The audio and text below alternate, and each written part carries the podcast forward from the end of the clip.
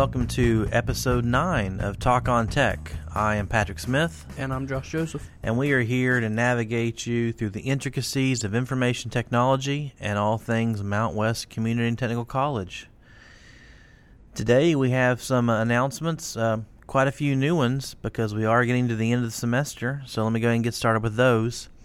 First announcement's kind of a, an overlap from previously, and that is last Monday, which was the 26th of March, started advanced registration for summer classes here at MCTC. This Monday, April 2nd, that just passed by, starts the advanced registration for summer session for all students. So that means all currently enrolled students, all students who may be coming in in the fall semester who wants to get a leg up and take some summer classes. Those are starting. Um, some other interesting pieces of information to know. April 27th, which will be right around the corner, less than a month away. April 27th is the last class day we have, last official class day. That doesn't mean graduations then, that means that's the last regularly scheduled class day before final exams start the following week. Now, the interesting thing about April 27th being the last day of class, it's also the last day a student can choose to completely withdraw from their classes. So you have up until the absolute last second, yep. here just right at the threshold, before you can go ahead and decide to take the plunge if you have to. And then the following week, starting April 30th on Monday, going all the way to May 4th on Friday, will be final exam weeks. So all classes will be be completely finished by May 4th. The following Friday, May 11th, is graduation, and then basically one more week off. We'll go ahead and start summer session. So once you get finished on May 4th, you know, that following week is going to end up being May 7th. You could have that whole nice week off there to chill and relax. And then the following week, starting May 14th, is when summer sessions kick in. So let me just remind anybody who's thinking about taking any summer classes here at MCTC, we have three summer sessions. Summer session A is a 10 week session that runs from May 14th to July 20th. Summer session B runs May 14th through June 5th, 15th. Sorry, that's the first five weeks of what was the large summer session. And summer session B is the first five weeks. Summer session C is the last five weeks, which would be a mini session that's June 18th through July 20th. So the possibility is there that you can mix and match classes. Maybe you take a class during the whole 10 week session. Maybe you decide to take a class during the first five week one for the B session and one during the C session. You'd have the ability to knock out three of your classes in summer without ever having to consecutively or consistently, I guess simultaneously, take three classes at once. They could be spread out a little bit. The great thing about taking summer classes, they're completely done by July 20th, and you have more than a month till August 27th till fall classes would start. So I I encourage anyone who's currently attending MCTC or even if you're going to think about attending later on this fall to go ahead and take some of the summer classes that can help you knock out some of your math and your English requirements, a lot of the general education requirements that we have here, and go ahead and get that taken care of. So that's kind of our little introduction with regards to our, our updates for our students. Now let's go ahead and get into our stories for today. Uh, first, Josh and I have some updates to some previous stories that we talked about previously, and I'll go ahead and take the first one here last week we talked about uh, one of the very last stories we talked about was that there was a, a person who is currently being charged in a in a fraudulent case with regards to a mortgage claim. Uh, they're in Denver, and basically the court was forcing this person to go ahead and decrypt their hard drive. That was at least the directive. They were going to force them to decrypt their hard drive, or at least give their password so it could be decrypted, or at that point, if they didn't do it, they would face jail time. Well, I have two stories that are updates to that because, funny thing, I, I mentioned that in class to my students, and then my students said, "Hey, well, did you hear how that ended up?" So they went ahead and led me to uh, to the update. Uh, first, let me just remind you that this person we were talking about was in Denver. They um, there was a a circuit court of appeals. Uh, the lady being charged, I'm trying to find her name here uh, for a second, but there was a lady being charged, and when she was being charged, she did not want to go ahead and decrypt her hard drive. Uh, Ramona Fiscosu, Fiscosu, F I or F R I C O S U. The idea was she she even made it sound like maybe she didn't remember her password anymore. That was a possibility. Wow. But in with court cases these days, they can sometimes drag on three, four, five years. So it may be, may be possible if you haven't used the machine that long, I might forget a password too. But the point was, she didn't want to decrypt the hard drive. So they went ahead and put it up the ladder. And in Denver, the 10th U.S. Circuit Court of Appeals, that's kind of like the highest place you can go before yep. you go to the Supreme Court. Yep. They tried to go ahead and say, please, can you go ahead and hear our appeal?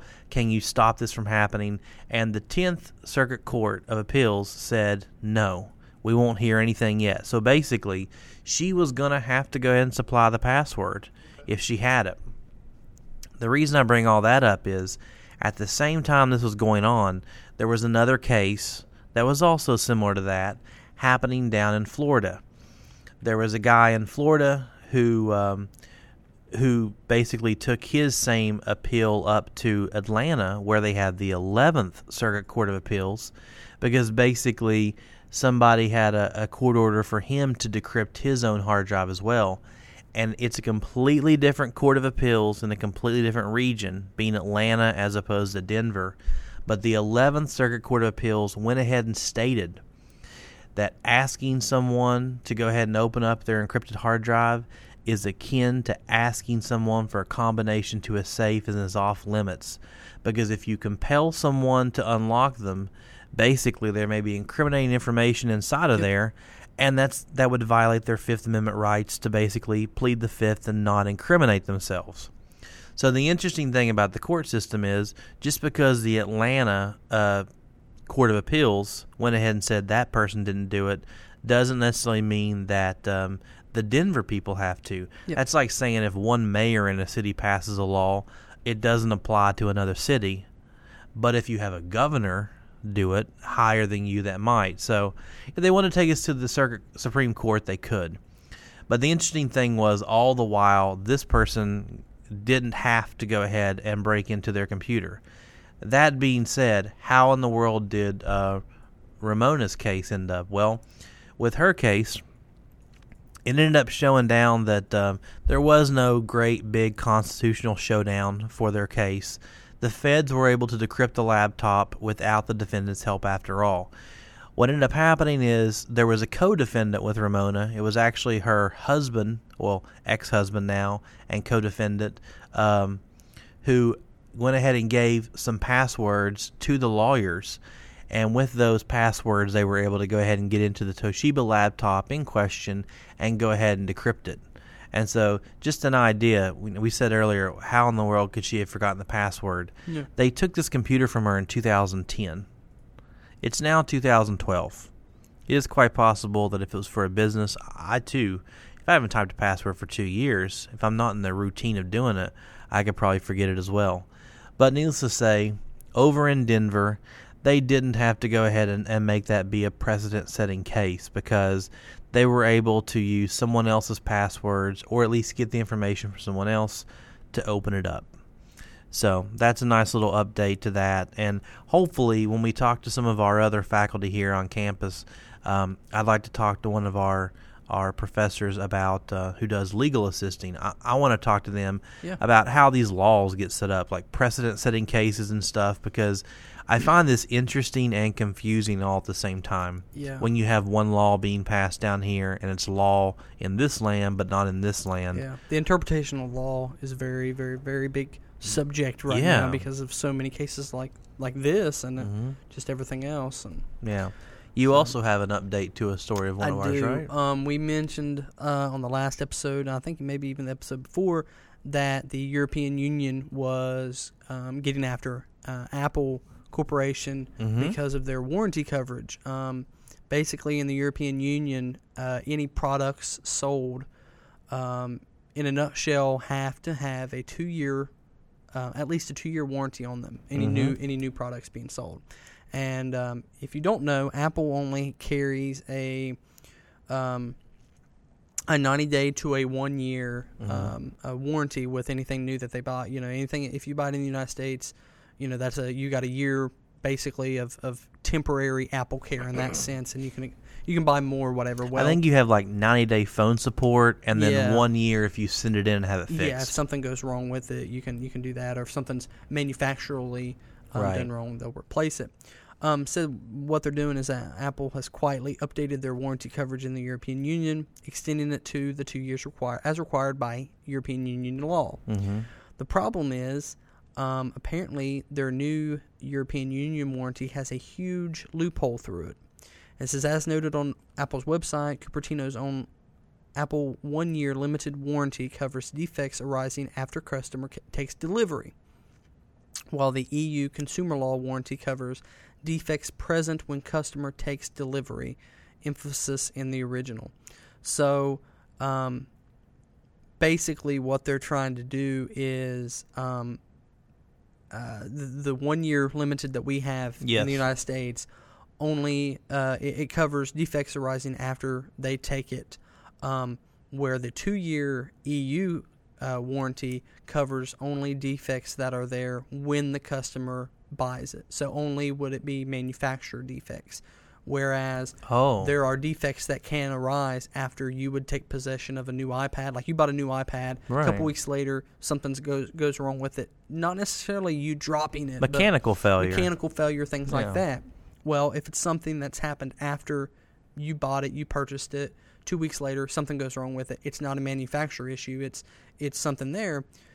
They'll take care of it. Whereas with the two year warranty coverage that they have in the European Union now, um, defects present when the customer takes delivery is very very much stipulated so that that word "when" when is very very big yes, there. that's what they've got highlighted in this article. Defects arising after customer takes delivery is our limited warranty, Or when. or and then theirs is Yeah. when. So they've got after and when emphasized.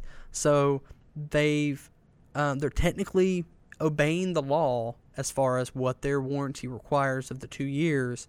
Um, but uh, uh, they've found a way to Well, what that makes it sound like, it makes it sound like if you buy an iPad and you know there's a defect when you take delivery of it, Mhm. you now have two years to get it replaced based on that defect, Mhm. which sounds pointless Exactly. over there. Yeah, So, yeah, it's uh, they were able to um, the way that they're doing that is um, yeah they uh, Apple appealed the uh, what happened was an Italian court mhm. originally fined them and said Right. you have to do this you have to offer it for two years it's our law well, plus they were they were charging Italians Mm-hmm. The. Apple Care for the two year, and they're trying to say, why are you charging our people more money when it's already common law and should be Yeah. there for free? yeah and I think what they're I don't know if they're adding an extra year on to the end of that because of people that bought it I think that's what they're doing but Apple appealed that fine and they lost the appeal last week and so now this is what quietly has happened Mhm. and it's a huge um, loophole, but it's technically what they're what was needed to um,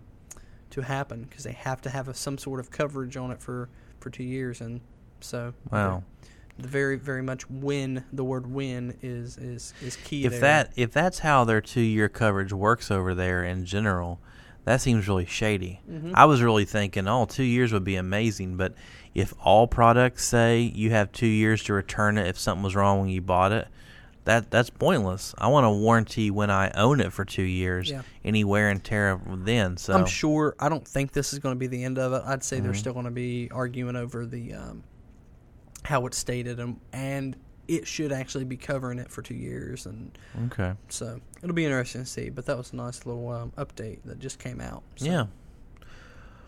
Well, I think last week I'd mentioned too. Um, I ended up buying the new third generation iPad. That seems to be the the way Apple wants you to say it now. It's on an iPad three. It's Uh-huh. the third generation iPad. hmm And it's And- not iPad HD, right? That's another thing people were calling it, right? No, I haven't heard the iPad HD Okay, thing before. yeah, they- they must just- no, Calling- okay. I do know there was HD apps back in the, back in well, the day. yeah. yeah. but um, well, one of the things people complained about was how hot it got, and so I I really haven't found it to be uh, so hot that I can't touch it. But Yeah. what it reminds me of is holding a laptop, setting a laptop on your lap. It's about that hot. Okay. And so it seems like everyone likes to take any big controversy or what they feel is a big controversy these days and throw gate on the end, you know, from Watergate back in the day Yeah. to Antenna Gate when Antenna, when the uh, i iPhone 4 and so everyone was trying to say heat gate was a big issue or now battery gate. Battery gate, The yeah. idea that, that there was there was an article um, sometime maybe the beginning of this week or last week where even the new iPad 3s, even when it tells you it's at 100%, it's really not 100%. There, there's like 10 more percent to go. I can. Well, my I I have I've had the issue with my phone before, and Mhm. it wasn't. Part of it was the battery. Part of it wasn't the battery. Mhm. I've got the new iPhone 4S, Mhm. and I can tell you when it gets down to 20 percent, there's a good chance it, it will die before it gets down to even 10 percent. It Well, happens quite a bit. I haven't seen that, but what the, Mhm. what they're saying basically is It's 120 percent, right? when When, it you- says 100.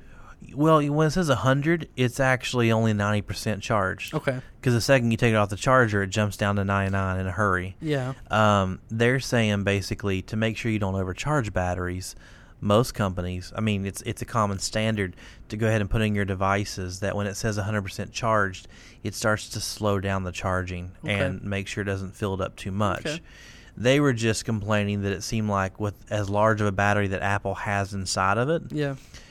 When you suddenly do your 10% like it's normally customary, that 10% shaves off a whole hour. Okay. When you say your battery's supposed to last 10 hours and only 9% of the way it charges. So people were complaining about that. But the the part that my little story here talks about was the heat gate where Mhm. people were trying to say that it got too hot. Got too hot. Yeah. Apparently that's not a big deal because in walks Consumer Reports and they gave the iPad 3 or the iPad third generation as as Apple wants it to be called now. Um, glowing reviews. Superb, very good, very fast. They went on to say about the about the heat. They just went ahead and say yes, the iPad 3 gets warmer than the iPad 2, but we didn't find those temperatures to be cause for concern. So even though people say it gets hotter, and go figure, it has a, much larger battery in there. It doesn't really have a new processor per se, but it has it has a new graphics core in it that has four graphics cores. So more power is being pushed out. So they don't really see cause for alarm. Actually, they rated it better than they rated the iPad 2. So apparently, Consumer Report is really uh, warming their way up to, to Apple now. So apparently, if you ask Consumer Reports, who is supposedly an independent third party uh, testing company, Yeah. Heatgate is not a problem. Okay. So, Well, I got a short story here about um, Facebook tries to out Google Google with new search tool. mm, Um, and we, we've been we've been talking about it a little bit. There's been some some battles going on between Facebook and Google, and Mhm. and um, here you know, especially right now where they're trying to get grounds for, for money and things like that. They're they're getting themselves all dug in with that. Also the Um, fact last week we talked about how Google is trying to break everyone's privacy so they can help you have as have as intelligent searches as what Facebook can give you. Exactly. I mean, that's just it's all going back and forth. Mhm. Well, now there's a report coming out that Facebook is building a search engine to rival Google's. Um, and it says about 24 Facebook developers, led by former Google engineer Lars Rasmussen, I believe is how it's said, um, are working on a new search engine, according to a report in Bloomberg Business Week late last week. So, reliable source. Uh, citing unnamed sources, the report said the project aims to enable users to more easily search Facebook's status updates, posted articles, pictures, and videos. Uh, the new search engine could keep Facebook users from jumping off the social networking site to use Google search engine, analysts noted. Um, the story goes on a little bit longer, but basically what they're saying is they're they're trying to build a uh, a search option within Facebook um, so that you can do like a global search as you would on Google, and it keeps people from leaving Facebook. Mhm. Um, and a lot of this comes back to where uh, Google pushed out Google Plus, and they started messing with the what Facebook has as far as like their social networking. You know, they own that market. You know, we know we all know what happens to happened to MySpace and things like that. right. So Google said, you know, we're stomping on your ground, and now Facebook's kind of countering back. Especially with this new IPO that's going to be coming out. Um, they're expect. I just read a, an article where they may be um, those may be reaching almost a thousand dollars a share. Wow. Um, uh, but uh, with this, they're basically saying they this is supposedly in development. This is something that they're working on. Um, the search that they have right now is not too bad. Um, as far as like if you're on Facebook and you got the search, but you know that's within Facebook itself. yeah. Um, and I think they're just basically building off of that. But they've got a former Google engineer, so I'm sure he's he knows a little bit about how how they get theirs going. And um, with the money both of these companies have, this is going to be an ongoing battle for a while. Um, obviously, it's not going to be something where Facebook has their own search engine as far as a Yahoo or a Google, but they're kind of integrated into their website. So people will just basically, instead of you having a Google homepage, you're going to have a Facebook homepage. So you're going to go into Facebook and then you're going to have your search options there. You're going to have, you know, all of your social networking. Um, and more and more things are getting tied into uh, Facebook with uh, the things like Pinterest and Tumblr getting tied in now. Twitter's already been tied in. So basically they're they're making this all in one social networking, searching, research, everything site. So it'll be interesting to see how that shakes out. Well, So it's very cool. Yep. Well, I have another article here about good old Microsoft. This one deals with their their Xbox division.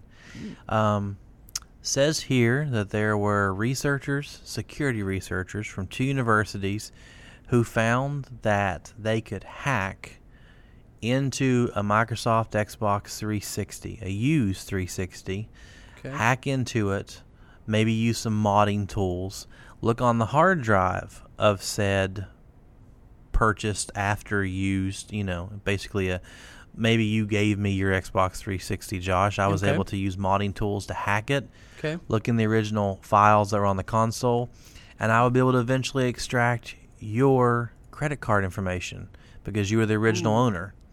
So this is a report. I mean, these researchers said they've been able to do it. They basically said they've purchased from Microsoft a refurbished Xbox 360. They've pulled it off. In their response, uh, Microsoft, their general manager of security for the Interactive Business Division, said they requested the information that will allow us to investigate the console in question, the one these people supposedly stole the information out of, but they haven't received what they've needed yet. So basically, at this point, Microsoft's not saying what these people claim is incorrect. They're just saying they haven't seen the proof and the evidence of things. Microsoft also went on to say that when they refurbish used consoles, they have a process in place to wipe the local hard drives of any user data. But they also assured Xbox owners that they do not store the credit card information locally on the console, which seems to be unlikely Yeah. if these people somehow got it off the console. Yeah. So here's what the article basically comes down to saying. You have the ability to buy third party tools that allow you to take your Xbox hard drive and hook it up to your computer. Uh, there's programs that allow you to save off your saves and stuff like that. This whole article basically comes down to say if you're going to be selling your Xbox 360, they think it's in your best interest to buy one of those tools to hook the hard drive of your Xbox 360 up to a computer Mm-hmm. and to run the same type of hard drive uh, erasing security programs you Oh, would on a normal hard drive Okay. to run on this. Because I got a pretty good feeling that if they recovered anything on here, Mm-hmm. Microsoft may have done a simple formatting of the computer, Hmm. which simply just goes ahead and says all this space is now unallocated. Okay. Doesn't write any zero or ones back to what was there, and it's really easy to get to because if you haven't overwritten a certain section of your hard drive, Yeah. you can pull it right back up. You just have to recreate the file allocation tables typically to pull the information back up. So, So- Microsoft saying they don't store credit card information locally. Mhm. These people are saying they've got it. It should be interesting to see in the next couple days once Microsoft gets the information how it shakes out. So, um, with that, are they saying that if you buy that piece of equipment, hook it up, wipe it, um, how is the software that's used to run the Xbox in that sense, its operating system, if it have it, how is that supposed to get back installed onto the to the Xbox? if you're wiping it, or is that just a reformatting tool that would um, Well, know, the way back to that? the way I understand how the Xbox works is, I I'm under the impression Mhm. that when you buy a 120 gig hard drive, Okay. that doesn't have your Microsoft operating system on it. Gotcha. I don't think so. Uh, it may have some dashboard updates, Mhm. but when I pull that off Yeah. and I put on a different hard drive, it still boots up. Um, Okay. It still has my Xbox Live data on it, but so you know, the thing about that, I I think it would be interesting to try to see like if you had one hard drive on and then there was an update that got downloaded from Xbox. yeah, Be interesting to update that hard drive, pull it off, put on a hard drive that hasn't had the update installed Mhm. To really be able to test and see we should test that. Sometime. does it go ahead and ask for it again? If it does, that proves they store it on that same hard Okay. drive. But um, but I don't think so. I mean, when you look at the the article we posted online, you can click over to yet another uh, article that was posted April first, and I- and I don't believe being posted on April first means it was an April Fool's yeah, joke. Yeah. But um, they go ahead and they, they mention here that it was actually at Drexel University and Dakota State University, where these people bought a refurbished 360 from Microsoft, and then they downloaded a basic modding tool, gained access to the console's files and folders, and eventually extracted the credit card information of the original owner. So they they go ahead and tell them right here that Microsoft does a great job of protecting the proprietary information, Mhm. but they don't do a very good job of protecting the user's information. I mean, at this point, even even what I've heard of online, if people do what you would normally call modding of an Xbox 360, it's not in the traditional sense of what we would think of with with something because usually if you can mod an, a, a game console, you could install Linux or a, a Yeah. whole other operating system on it. And even to this day, you cannot pull that off with a 360. The old Xboxes, I've heard of people running Linux on it, a homebrewed version. Uh-huh. That's never happened with a 360. To the best of my knowledge, when you look out there online, the only way people are being able to modify 360 is they're they're putting a small little cheat, a little hack on where basically the DVD drive doesn't read a sector that only appears on original Xbox games. It's a small sleight of hand that even Yeah. allows you to play um, pirated or burnt games. So the idea is Microsoft has done an amazing job of making sure that all of their proprietary information is stored correctly on here. These people are faulting them though for not doing a very good job of protecting the consumer side. So, Okay. but uh, it's very interesting. I'm I'm curious to yeah. see how this shakes out. I'll be, I'll be sure to follow up on that one. Um, so another story here: uh, 1.5 million card numbers at risk from hack. Now, Credit this is cards. made- yes, credit cards um, and debit cards Oh. as well. So, um, uh, from all the major credit card and, and debit card brands. So, if your bank uses a specific Mastercard or whatever like that, it- that's affected as well. Um, this has made big national news. Um, a data breach at a payments processing firm has potentially compromised up to 1.5 million credit and debit card numbers from all of the major credit card and uh, debit card brands. Um, Global Payments, a company that processes credit uh, card and debit card transactions, confirmed late Friday that card data may have been accessed. The company said it discovered the intrusion in early March and promptly notified others in the industry. Global Payments uh, released a statement late Sunday with more details saying that while more than 1 million card numbers may have been compromised, cardholder names, addresses, and social security numbers were not affected. Um, so uh, it didn't say, Global Payments did not say which card companies were affected, but Visa released a statement on Friday saying that it was all of the big players. Um, and I believe that they have backed out as well. MasterCard says it has alerted uh, payment card issuers regarding certain MasterCard accounts that are potentially at risk. Discover and American Express say that they are monitoring the situation. Late Sunday, Visa spokeswoman Sandra Chu confirmed to CNN that Visa has removed Global Payments from its list of preferred credit card processors. so, Global Payments can pr- still process transactions, but it will have to pay higher fees to do so um, through Visa. Um, they uh, Global Payments has held a uh, press conference today, releasing more details. Executives stressed that an investigation is ongoing. Until that is complete, they're holding off on going into specifics on how the hack happened. Um, still, Global Pl- Payments said the breach was limited to only a handful of servers and it appears to be confined to accounts in North America. That doesn't make me feel any better. Uh, the company's CEO, Paul Garcia. We are in North America, We yeah. are. Uh, Paul Garcia said it was working with its customers closely to contain the damage. Um, and they are they are coming out and saying that it was thieves. It wasn't just a you know a, a hack to hack. They are thieves. They are trying to. Um, it was looks like it was some sort of group effort, and they were trying to specifically uh, obtain this information. On Saturday, a U.S. Secret Service spokeswoman said the agency is also investigating the in- incident, so the Secret Service is involved. Um, uh, should be pretty interesting. Um, Global Payments processed 167 billion worth of transactions in its last fiscal year, which ended May 31st, 2011. The company specializing in serving small merchants like mom and pop businesses and local retailers. So, um, it, it- you know, it's a third party type situation.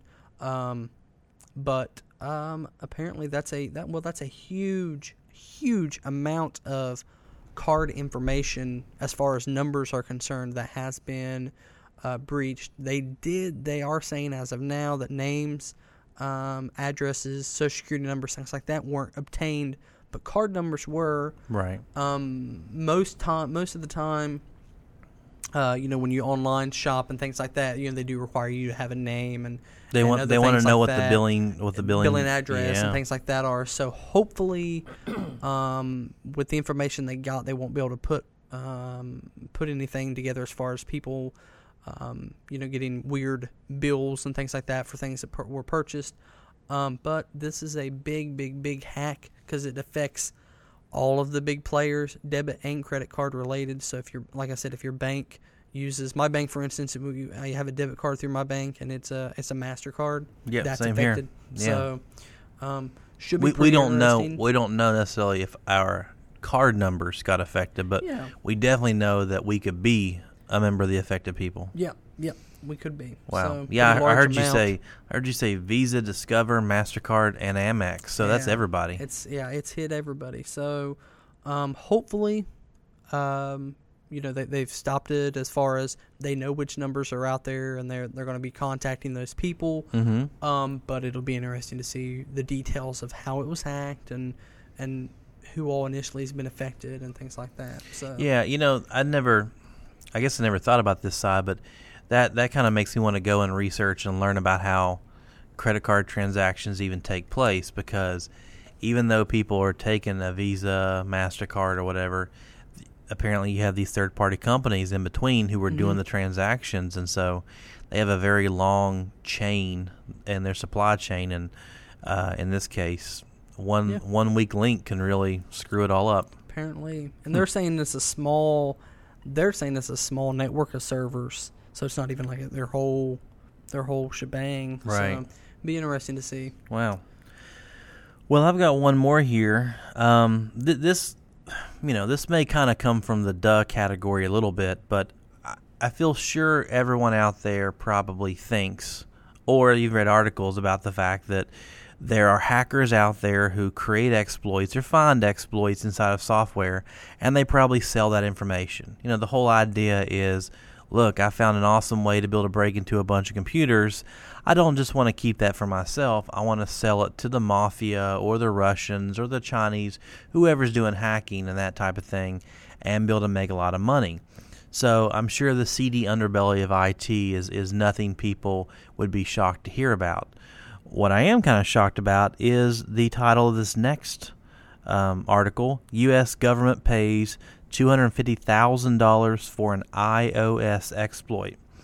So, just to remind everybody, iOS is the operating system that Apple uses for all their portable devices iPod, iPad, iPhone, you name it. And so, what the article basically goes into is they're now saying selling exploits to government agencies, not not the mob, not the Russian mafia, those type of people, but selling them to government agencies is becoming a more and more lucrative business. Hackers can get paid anywhere from five thousand to two hundred fifty thousand dollars for a security vulnerability. And this particular article talks about on the low end, if you can figure out an exploit in Adobe Reader, you can get five thousand dollars to thirty thousand dollars. They talk about different programs like being able to have exploits in uh, OS X or maybe in a, on an Android phone or a flash device. Uh, you do. I find a little well. I guess I don't find it too surprising. You get more money if you can hack Windows than you can Uh-huh. hack OS X. But course. I guess I would think it would be you know you'd have a much wider target range because that way that's going to be more valuable to them to be able to, Yeah. to get more people. Yeah. But yeah, they're saying that an undisclosed U.S. government contractor recently paid two hundred fifty thousand dollars for an iOS exploit, and I guess the thing that kind of shocked me about the whole thing was now hackers can kind of go legitimate. They can they can become hackers. Mhm. They can hack and find ways to break into things, and then the U.S. government will pay you money for your exploit Yeah. as long as you don't publish it. They want it, so they can then use it against their enemies to be able to to do uh, data warfare and information Mm-hmm. warfare to be able to break in. So Something they should have done years ago. I mean, they- uh, re- really. yeah, they should have. I mean- mean, I just I- I kind of find it as them rewarding Yeah. doing illegal activity, though. yeah. I mean it. Yeah, if they can find a way to truly, truly legalize it, as far as yes, you know they are getting paid, you know, Mhm. for it once they give them those exploits, but getting to that point, technically still illegal, Right, You know, yeah. is my understanding. So if they can find a way to legitimize that, maybe make it into a. Um, but see, you know, that's where you know a lot of these hackers and stuff they do this just for the thrills to say, Yeah. you know, I did this or I did that. That's also where, you know, obviously that was a large amount of money that, you know, was being paid as far as, you Mhm. know, to them. But um, so many in that culture of, of hackers um, don't want to be controlled by anybody. You know, they don't want it. So you couldn't say, let's put together this company of hackers and just hack places and, and make it legal because they're not going to want to do that. You know, they're going to want to be, you know, in their basement doing this stuff. They're not going to, you know, they don't want to have to deal with the man. They want, yeah, they, they, want, mind- they, want to fight the they man. want to fight the man. They don't want to work for the man. Sure, they'll take a big check from the man, as I would, but you know they don't want to fully work for the man. But um, you know, some some of them probably would. But um, you know, the it'll be interesting. I like that. I guess I'm not shocked that hackers hack things. That's not the part I'm talking about. Yeah. I'm shocked the fact that now it's being legitimized Yeah. by the U.S. government. It's, it's taking a weird turn because you know you hear about. Um, well, we just talked about you know that now the credit card and debit card thing I talked about, you know, they were legitimately stealing information. Now, you you might say that these hackers could go in and just hack it and say, "Look, we accessed accessed this information, but we didn't steal any of it." Right. So, uh, you know, then they could say, "Okay, yeah, here's your check for finding us this exploit." that was supposedly that's Kevin Mitnick's big argument. He was saying, Mhm. you know, he didn't sell anything. Yeah, but the idea was there was a data breach. Yeah. But as opposed to giving this maybe maybe if you find a hole in Symantec antivirus Mhm. instead of going to Symantec and being like, "Hey, I I found a problem with you," and seeing if they'll pay you for that exploit you found. yeah, You go to the government, Mhm. and the government's like, "Yeah, we'll buy that," and then the government will try to use that exploit to um, connect to I don't know Iran's nuclear power plants Yeah. and try to bring them offline or something like that. yeah. I mean, and it's you know, and it, that them paying you know hackers to do you know give them that it's probably a heck of a lot cheaper than putting together a team of of what you know what would be their hackers or whatever to try to discover new ways to get that information or you know use those true. exploits. So that's probably how they're looking at it too. A one-time check compared to you know 10, 15, 20 people's salaries for a year. That's probably how they're looking trying to legitimize it themselves because hackers are you, know they they're doing it for fun most of the time and you know can just do it from home. They don't have to worry about anything else. They don't have to have any you know any special clearance or Mm-hmm. Whereas you know if they if they create their own team of their own government people, that's a lot more. I'd say that's a lot more time and and money involved. So True. I don't know. Hmm. It's interesting to see how they're thinking about that. But Yeah. I got another um, article here. It's pretty interesting. It's kind of um, just came across it. It says IT jobs will grow 22% through 2020, says the U.S. Um, U.S. officials on Thursday said that offshoring will hurt the growth of U.S. programming jobs in this decade, though expansion of healthcare IT and mobile networks will in turn increase demand for software developers, support techni- technicians, and systems analysts. By 2020, employment in all computer occupations is expected to increase by 22%, but some IT fields will fare better than others, according to the U.S. Bureau of Labor St- Statistics of Employment Projections. So, you know, this is a projection, but it is by the U.S. Bureau of Labor Statistics, so it is legitimized. Um, and according to this, it's a, it's a three page article I found on Computerworld, and they are saying that um, the one of the only ones that won't see much of an increase. Is going to be the programming because of um, so much of that being outsourced and things because you don't have to be in Yeah. you know this or that. You can program from home. Um, but um, doing this other stuff with uh, software development that's usually done in large groups and teams. Right. support technicians obviously that's hands-on stuff. Systems analysts um, networking you know people they have to be there to be able to do that stuff.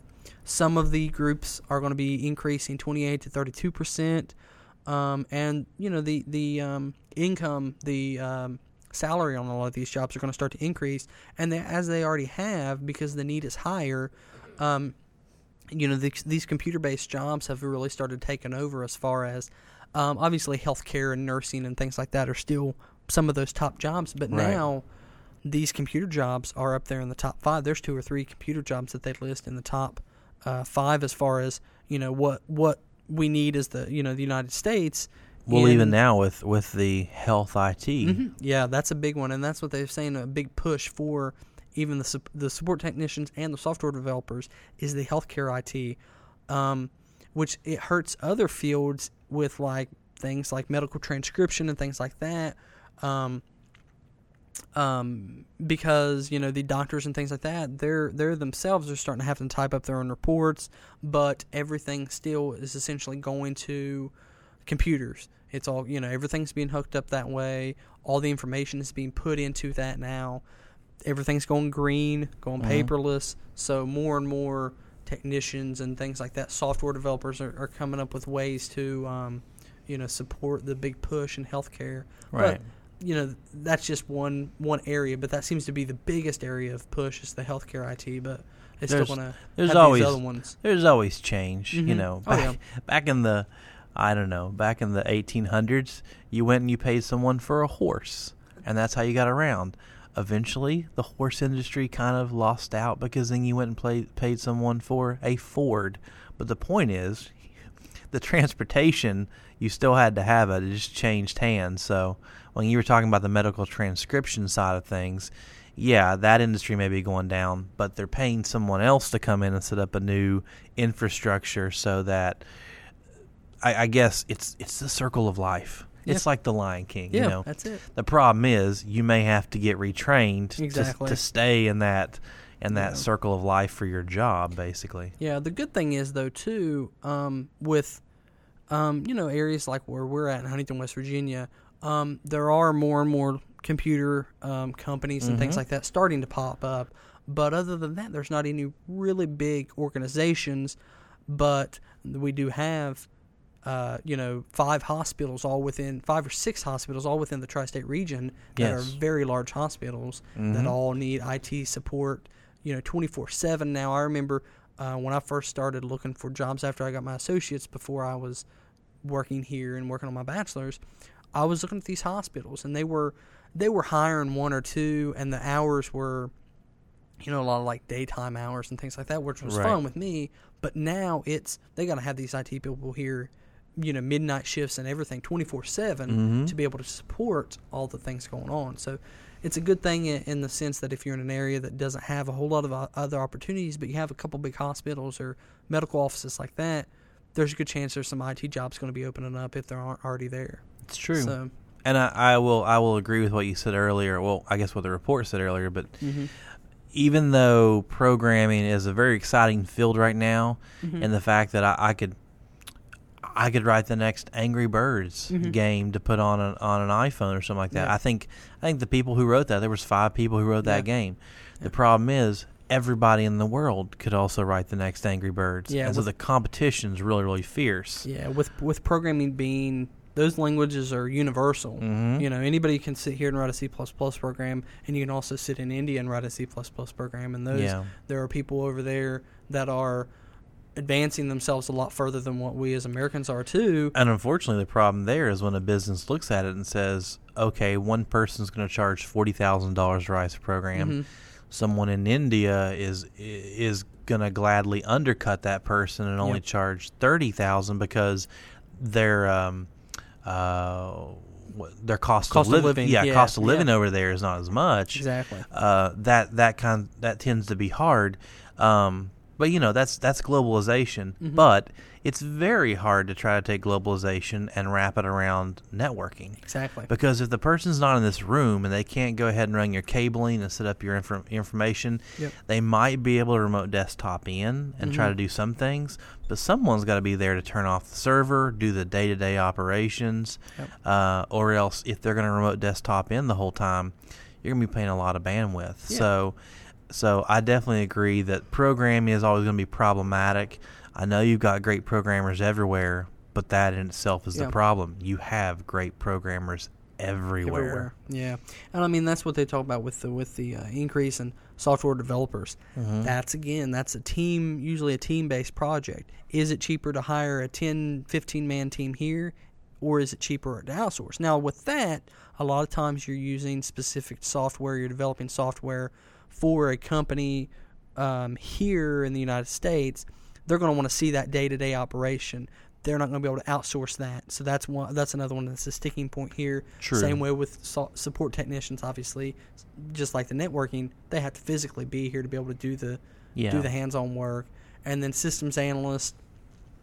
Um, you know that's that's another another one that where they have to be here to be able to do Right. the work and have access to that. I can't imagine even here you want to call Washington State and say, I need to get my printer replaced. Yeah. And then have Washington State call someone local here and be like, go down the hall and do the printer. Yeah. How about you do some synergy? Yeah, you know, exactly. You know, let alone India as Yeah. opposed to Washington State. But yeah, I really think that's gonna that's gonna help the area. So But um, yeah, it, says uh, anytime they've got a growth chart here of Mhm. how they do their percentages of comparison, uh, comparative growth rates, and anything that's an increase of twenty percent to twenty eight percent is faster than average. Hmm. Anything increased from twenty nine or more is much faster than average. So the twenty percent, twenty two percent range overall in the IT that we're talking about is a faster than average rate, meaning they're going to want to fill these jobs quicker, which again I mean, not to, um, you know, toot our horn here, but uh, getting you an associate degree and some certifications gets you in a job a lot quicker than necessarily doing a, a four to five year bachelor's degree um, with the rate that the jobs are out there. And so if you're having to go, you're an adult and you're having to retrain or or re-educate yourself because of you know something closing or you losing your job. These technical fields, you know, with IT and stuff, may be the route for you. mm-hmm. So saying I- that, you know, IT is not for everybody, but um, you know, it is a Well, I, is a I will field. also say too, and I, I can't say this for a lot of other states because it's not like I know other states as intimately as I know West Virginia. But at least here in West Virginia, uh, our our Office of, of Technology, Uh-huh. so at the state capitol, the people who do the IT, Yeah.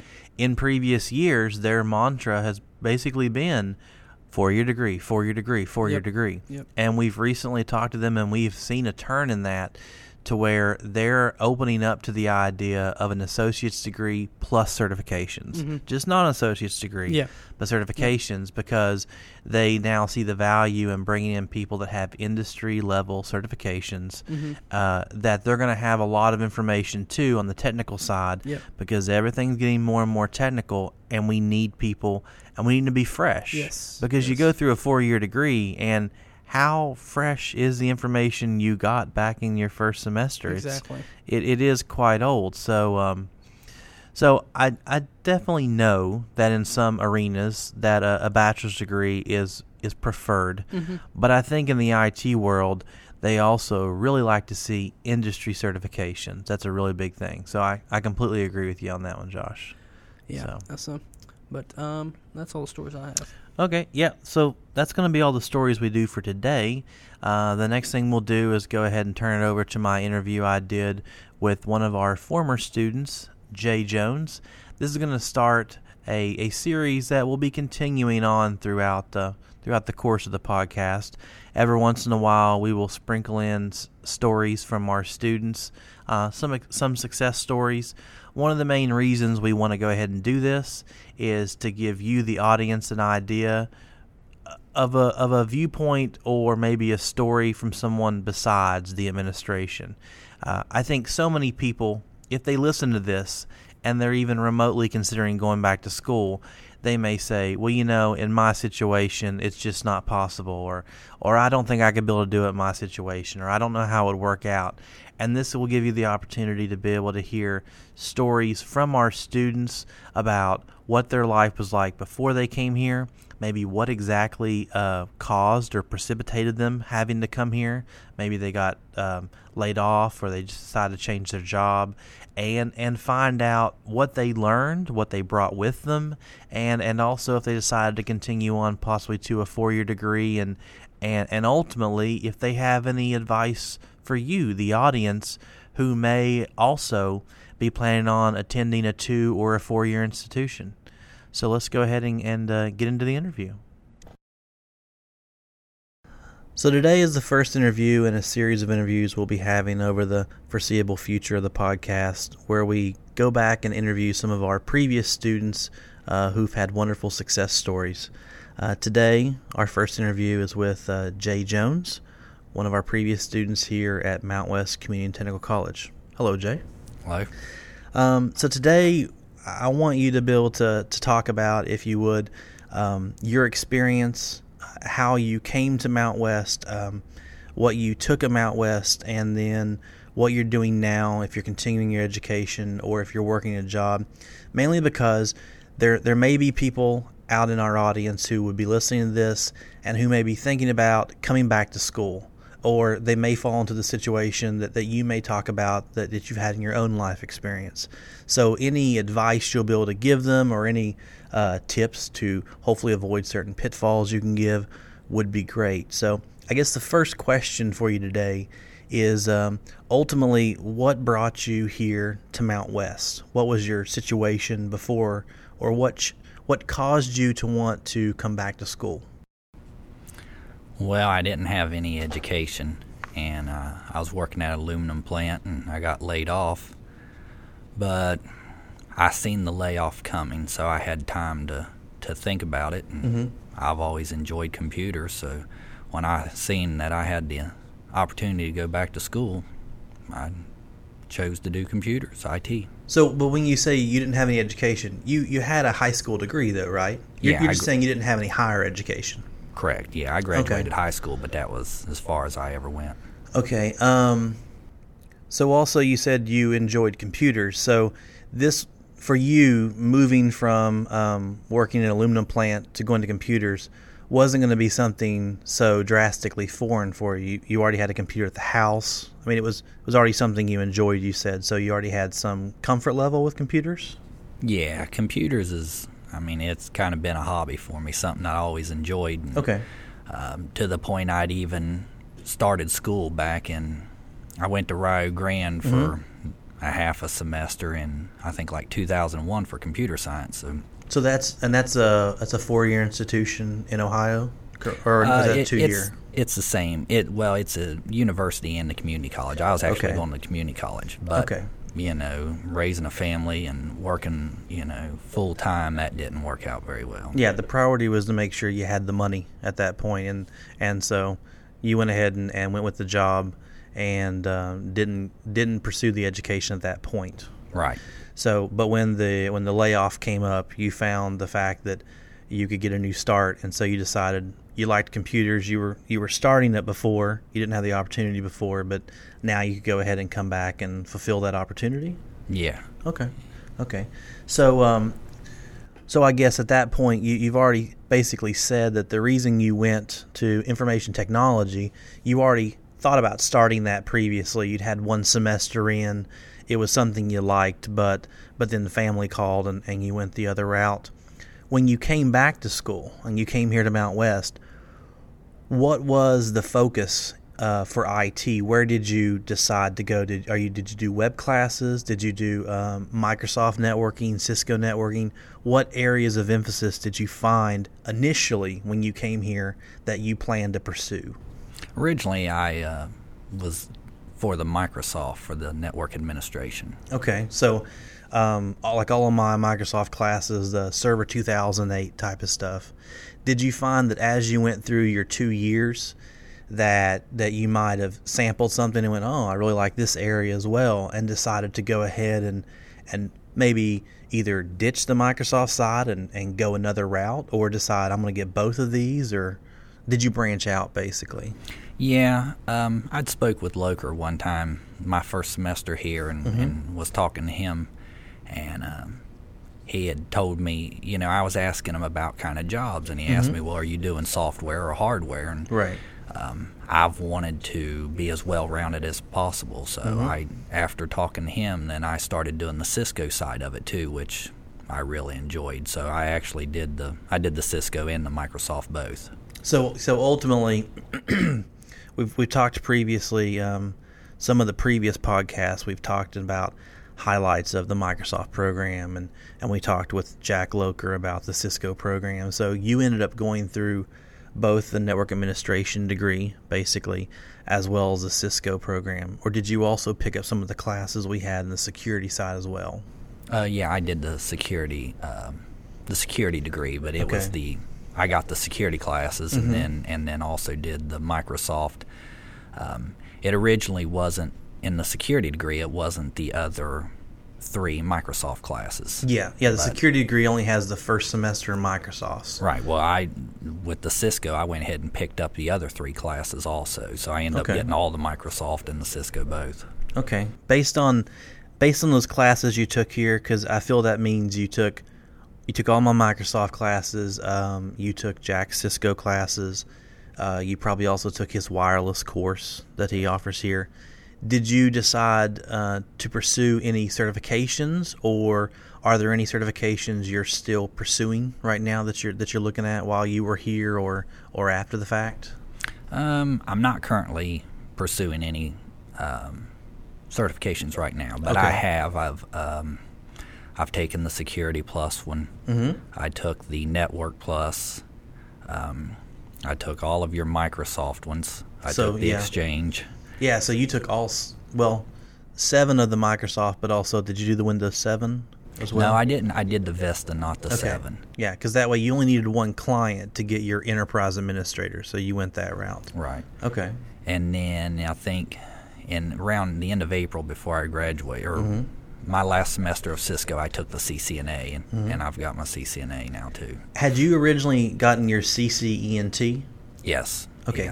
Yeah. Um, so I, I, guess you can't really speak from experience of a person who who's taken the CCNA straight up, but did you find that the test? I'm, I'm just out of curiosity in general. Jack was talking to us in a previous podcast that many students will sit for their CCENT after their first two semesters, and that's usually helpful at that point. That when they sit for that, they can continue on to take the CCNA. Now he was speaking about how some students will choose to take just the bridge exam because apparently there's an exam that just finishes up semester three and semester four at the very end. And some students say, heck with it, I'm going to take the full blown CCNA so I can cover all the stuff again and know that I know at least half the material already because I passed the CCENT. So I'm just curious, did you take your bridge exam or did you decide to take the, the full blown thing again? No, I took the bridge. Oh, okay. I took the CCNA, CCENT the mm-hmm. first time, right. and then I just took the other half. I think. Um, anyway, I just took the other half to get right. it because basically what it amounts to is if you take the CCENT, mm-hmm. it's kind of like um, introductory material. Um, okay. You know, kind of like the, the the theory I would say of it. Right. Um, when you take the second half, you get more into the advanced stuff. So if, in my opinion, if you take them separately you know you kind of you can you your focus of the test is not as broad and and I think you can you can like divide and conquer a lot easier that way too. So Yeah, you don't have to yeah. study for four full semesters of information, just two and two individually. Right. So, I think it's easier to go that route. And then Okay. not to mention if you fail it, you know, you've only got half the cost that you're failing rather than That's true. That's true. Yeah, because when you take the bridge, um, I think they just recently raised the Cisco CCNA prices, but I think traditionally it was around 125 a piece, or the Right. full thing was 250. So Right. you're just out 125 as opposed to a full 250. So, okay. Um, so at this point here, you you've got a lot of your certifications. Um, I believe you also got your storage certification from my storage class, the EMC. Is that correct? Yeah, I just took that I Mhm. think around the end of December. Oh, okay. Right at Okay. January. Okay. So you you end up graduating here basically with focuses in both our security option as well as the Microsoft or the network administration option. You got uh, a large handful of uh, certifications. Once you finished here, what did you then do? Did you go ahead and, and go out to industry? Did you go ahead and, and decide to pursue a four year? Uh, what, what's going on now? Well, at the end of uh, my last semester, I got an internship as an associate network engineer Strictly Business, Mhm. and um, but I wanted to pursue a four-year degree, and so I spoke with them, and they've let me still remain as a as an intern while I'm still going to school. So right now, I'm still working there, um, but I'm going to the university now for computer forensics. Okay, so your your internship, which um, in a previous podcast we talked to Rhonda Scragg about how at the end of, of the of the two years of someone coming here, the, she places them. You were placed with a company where, um, which was strictly business, where you were able to go ahead and complete your 240 hours. But they've also gone ahead and allowed you to stay there and continue your job while you finish up uh, the four year degree. So have I guess the question there is so have they officially hired you on and just hired you on as a part-time capacity so until you finish your degree or has that been talked about or or discussed or anything No, I'm still a I'm still an internship. Okay. But when I discussed it with them, right um, when I mentioned intern, we'd kind of agreed that you know intern slash part time. okay so Um, that's good that's but good technically, I think I'm still an intern, but it amounts to Right. to part time. Right. Yeah. Yeah. Well, that still works. I mean, it's a job. It's you getting experience that you can definitely put on your resume, whether you decide to stay with them or you decide to go somewhere else. Um, but you decided you you wanted to go ahead and continue your four year um, your de- your four year degree. Um, could you talk about how that decision was reached and and what opportunities might have swayed your decision in, in that regard?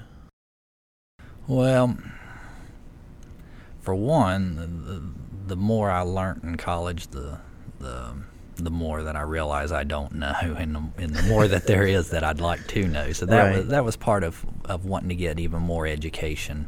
Um, you know, as I learned the process and learned about it, you know, I I, I just learned a lot more in general.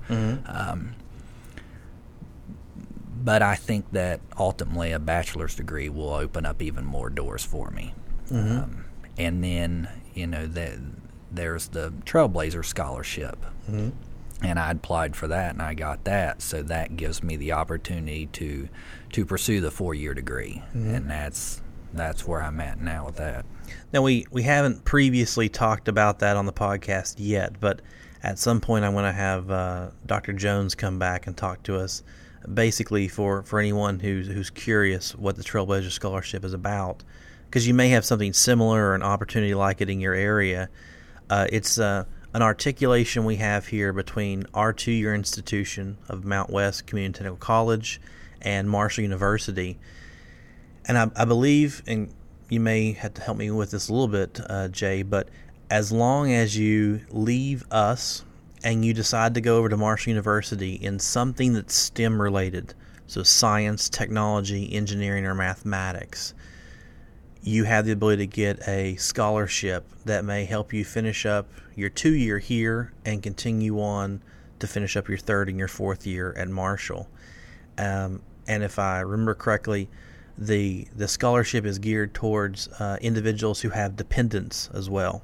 So there, it's a lot. I think it's geared more towards people who are returning to college, people who already have families.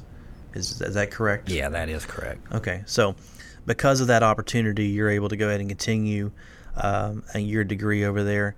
What what section did you decide to go with? Since there's possibility of you know science, technology, engineering, or mathematics, did you decide to stay in IT, or did you decide to change to a different field? No, I, I, I still like the IT. Mm-hmm. Um, it's just, I mean, to me, to to work in a job that you enjoy, I just I enjoy all aspects of IT. So okay. um, I chose the integrated science and technology, but my concentration is computer forensics. Okay. Okay. Yeah. Uh, eventually, we're going to try to talk to uh, Brian Morgan, who is who's the head of the IST, the Integrated Science and Technology Department over there. And when we get him on the podcast, we're going to talk about articulations we have because I know they have a, uh, a gaming articulation that they, they teach over there. They have the computer forensics. I believe they have a couple more possibly over there as well. So uh, we'll go back and, and mention that um, once we get him on the podcast. So at this point, you're continuing on your degree. Uh, you have you have you a job in your actual field, which is awesome, fantastic. Do you have looking back at your time?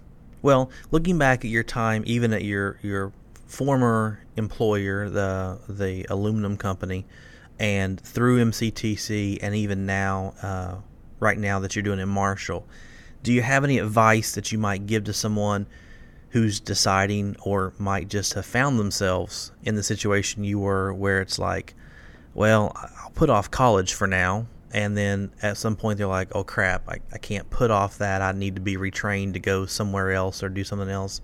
Do you have any general advice, either on a two year or a four year, I guess anything in particular, uh, that you would that you would tell someone like that who's having to possibly go back to school? My advice to anybody who's who's even thinking about it is, man, just do it. you know, this has by far been a turning point in my life for the positive. Um, you know, looking back, one thing I'd tell people is is to to talk to someone because I didn't talk to advisors or any, you know, and once I got in and spoke with with some instructors, they gave me advice, but I I would advise people to speak ahead of time and try to figure out your schedule because for for one thing, you know, some classes are offered in the spring and some in the fall. Right. But I didn't I didn't know that. So if you can plan ahead of time, then you can, you know, you you plan it plan that up and then you can avoid some shortfalls later on. So, so you're basically saying when you decided you were going to go back to school and you decided it was going to be IT, you would have rather maybe contacted um, myself or contacted Jack Loker to get some more information to have an idea of, of what you're going to be preparing for when you come here? Uh, mostly to what classes you're going to need, right, and then kind of how to plan those classes out so that you can graduate in the amount of time. Because okay. if you don't watch it, you know, you can end up with just needing one spring class, and then mm-hmm. that keeps you from graduating, and then you have to do a whole semester for just one class. Right. Know? I mean, because we we do we try our best to to lay out our classes. For example, with the Cisco program, there is a there's a class called IT 131, which some people call semester one Cisco because technically it's it's your fall class, and then you have the one the 140 uh, 141, which is the second class, and then the 231 and then 241. If someone jumped in at spring, they'd be all out of whack. They, would have to wait till next fall to start their Cisco classes, and that would start a, a two year two your journey at that point. So is that what you mean? That that's the exact class that I'm referring to. When I when I was uh, when I came in here and I was doing just the Microsoft side, right? Um, I had Loker's um, operating system class, and that's mm-hmm. when I was talking to him, and I decided right. to do um, the Cisco side too. Mm-hmm. But the thing of it was, was that was I think in the fall when they was doing 131 then. Right. So had he not let me do a self study and get caught up, right. I would have had to wait, uh, you know, a whole year out of turn to, to, to, to get in. And that's exactly what I was referring to right there. So, so to reemphasize what you're saying is you were already here your first semester, your first fall semester into this college, and you found out that you might want to look at doing the Cisco option as well. And you found out, well, the first class on that journey already started this semester, you should have technically enrolled for that class. And so they were able to go ahead and, and still enroll you and get you caught up. Because if that wasn't the case, that class you needed was not going to be offered till the following fall. So you were going to sit out spring, at least in that track, and then wait for fall to come back around. So, yeah, we, we definitely we do have classes, and, and I would say any institution out there has classes that are specifically fall based classes or spring based classes. So it would be very, very wise to call somebody, whether it's an advisor, whether it's um, an instructor who's over the particular area, or even the instructor that teaches it. Any information is better than no information and, and going in blind. Do you have any advice possibly on on somebody who may may right now be working their way through a two year degree and and like yourself that they're already involved and they're like you know what? If i'm already here i might as well go ahead and finish a, a bachelor's degree as well.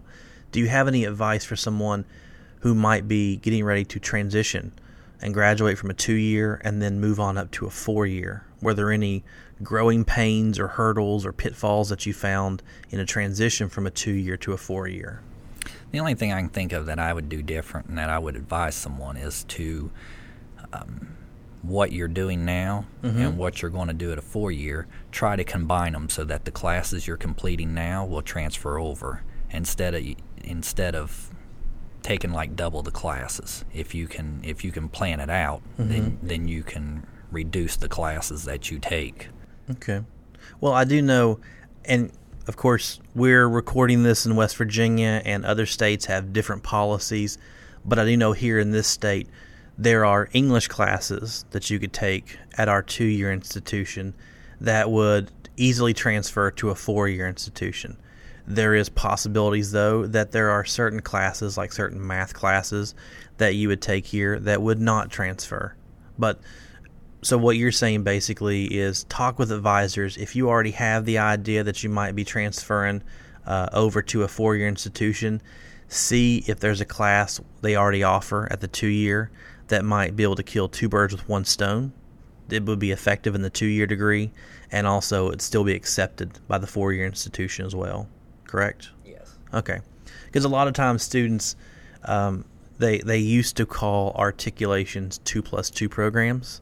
They like to call them four year articulations now because more often than not, two plus two was a bit of a lie. It, it usually became two plus three because at a at a community college or a community and technical college, depending on which one you're at, you typically get your Englishes, you get your maths. They they mainly give you one of each. It's it's all about the applied science that you go into. At least it is here, since we're a technical college. And when you go to a four year degree, they're going to expect you to have more than one English. They're going to expect you to have had a speech, which we offer speech in a lot of our options, but some of them give you two Englishes instead. So you are still going to have to work your way through uh, a bit of general education. A lot of times, at least a at least a year and a half of general education classes. So any of them that you can go ahead and uh, and knock out that take the place of both the two year and the four year would be an excellent um, option to go ahead and do. Save you some money, possibly save the government some money if you're doing if you're doing FAFSA or anything like that. Which that's that's um that's another quick little question I'll ask you. Did you when you originally came back, a lot of students come back and they do student loans and they're not for sure when to get student loans. So I guess the first question is if you didn't pay out of pocket for your classes when you decided to come back, were there any timelines that that you're like, oh crap, I wish I would have known to submit my paperwork ahead of time, or was there any time when when you said to yourself, well, I wish I would have known I should have submitted my paperwork. The worst thing they were going to say is no. Um, for your financial aid opportunities, did you have any any issues with those either here at Marshall? Not really with the exception of there's a West Virginia higher education grant mm-hmm. that apparently if you don't file your FAFSA within a certain time, you don't get it. And um, but I never knew that. I just got it, and I didn't know why I'd got it. But later on, I found out that you had um, a certain dead deadline to fill that out, and then you can. Well, I qualified for the West Virginia Higher Education Grant. So you're saying that at least here in West Virginia, if you decide to go back to school, let's say a month out at least, you have to go ahead and get your FAFSA paperwork in order. That was what you were having to do. Um, because West Virginia, they were also going to give you an additional amount of money. Is that what you're? Is that what you're meaning by the, the higher education? I'm not exactly sure what the West Virginia Higher Education Grant is from. Right. But you get it from filling out your FAFSA too. But I think you have to fill it out by like around like tax deadline, Okay. April or March. I know like for for the the what is it? Is it the thir- 12 and 13 year or is it like one year ahead, 13 and 14? Anyway, Mm-hmm. I've already filled out the FAFSA this time for the coming year. Oh, I see. So you're saying even though we won't come back to school until August, you've gone ahead and filled out that form here in in March, February or March, to make sure you do that. Yeah, because Yeah. you have to file it like like for the the coming year. I have Mm-hmm. to file it now, like before April, in order to qualify for the the West Virginia Higher Education Grant. Okay. So I guess the point of that, which is a good point to make, is that even though FAFSA, the F in FAFSA is federal, even though there's federal monies, federal uh, opportunities you can get, be aware that it may actually uh, work in your favor to check and see if there's any local state information or local state money that you might get. And if so, maybe you're filing your paperwork too late to actually get that. One thing that I'll mention, and that's a timely thing, is that um, I'm taking grad classes, and I took all my, my tax work with me to the tax office and got it done. And then it occurred to me a couple days later, I wonder if I can write off my grad classes. Because I'd always heard previously there was something, I think back when Clinton was in office, called the HOPE, the HOPE credit, where you could go for two years of school and they'd let you write off your taxes. I wondered if I was already doing grad classes. I was well past four years at that point. I didn't know if I could do that, and apparently I could. But I had not received, it's called a 1098 form. I'd not received it in the mail from Marshall.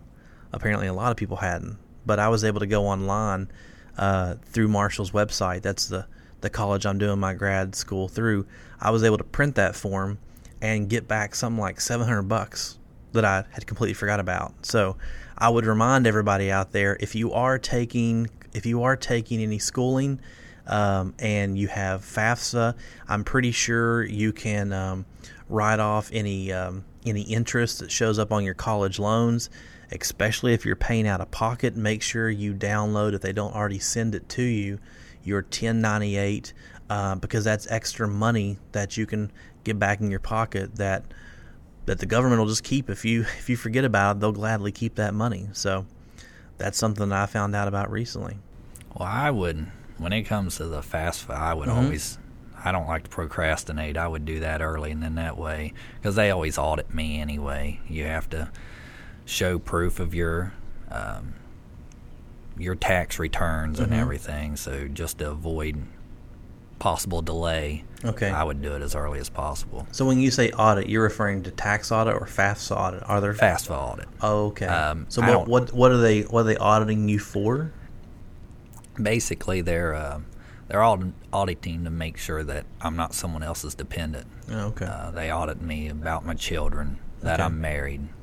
Just to make sure yeah just to make sure that you're that you need the money and stuff okay okay is there anything else uh, any other general advice you would give to anybody who's who's thinking about uh, having to return to school or um, or just got out of a, a particular area of the workforce and is coming back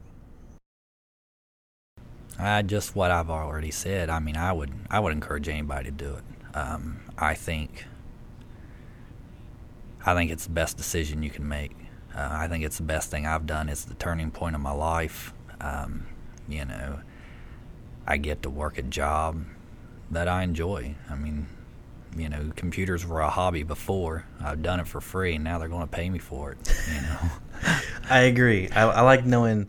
I like knowing when I teach that uh, I basically have a giant sandbox in this classroom, and um, I got 21 computers to play with in my giant sandbox, and they pay me to do it. I I agree. I, I feel the exact same way. Well, sometimes I I feel a little wrong because I, go- I go to work and, and let them pay me for Mhm. what I would do at the at, at, you know at my house for free. So you know, You can't have it much better than that.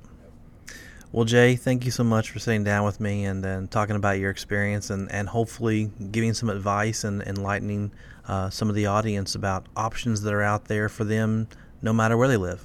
Thank you. Thank you. So I hope everyone enjoyed the interview with Jay Jones.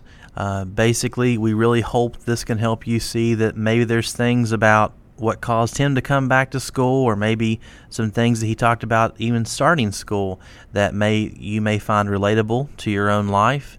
And ultimately, we just want to make sure you all can see that it's never too late to come back and retrain and those type of things. So before we finish up here today, I just want to remind everybody that you can go out to our Twitter account, which is Talk on Tech MCTC leave us any feedback. If you find any articles you would like for us to discuss on the podcast, you're more than welcome to tweet those to us as well. And any articles we have talked about on the podcast, you're more than welcome to find the links there. But that's all we're going to do for this week. So I am Patrick Smith. And I'm Josh Joseph. Have a great week.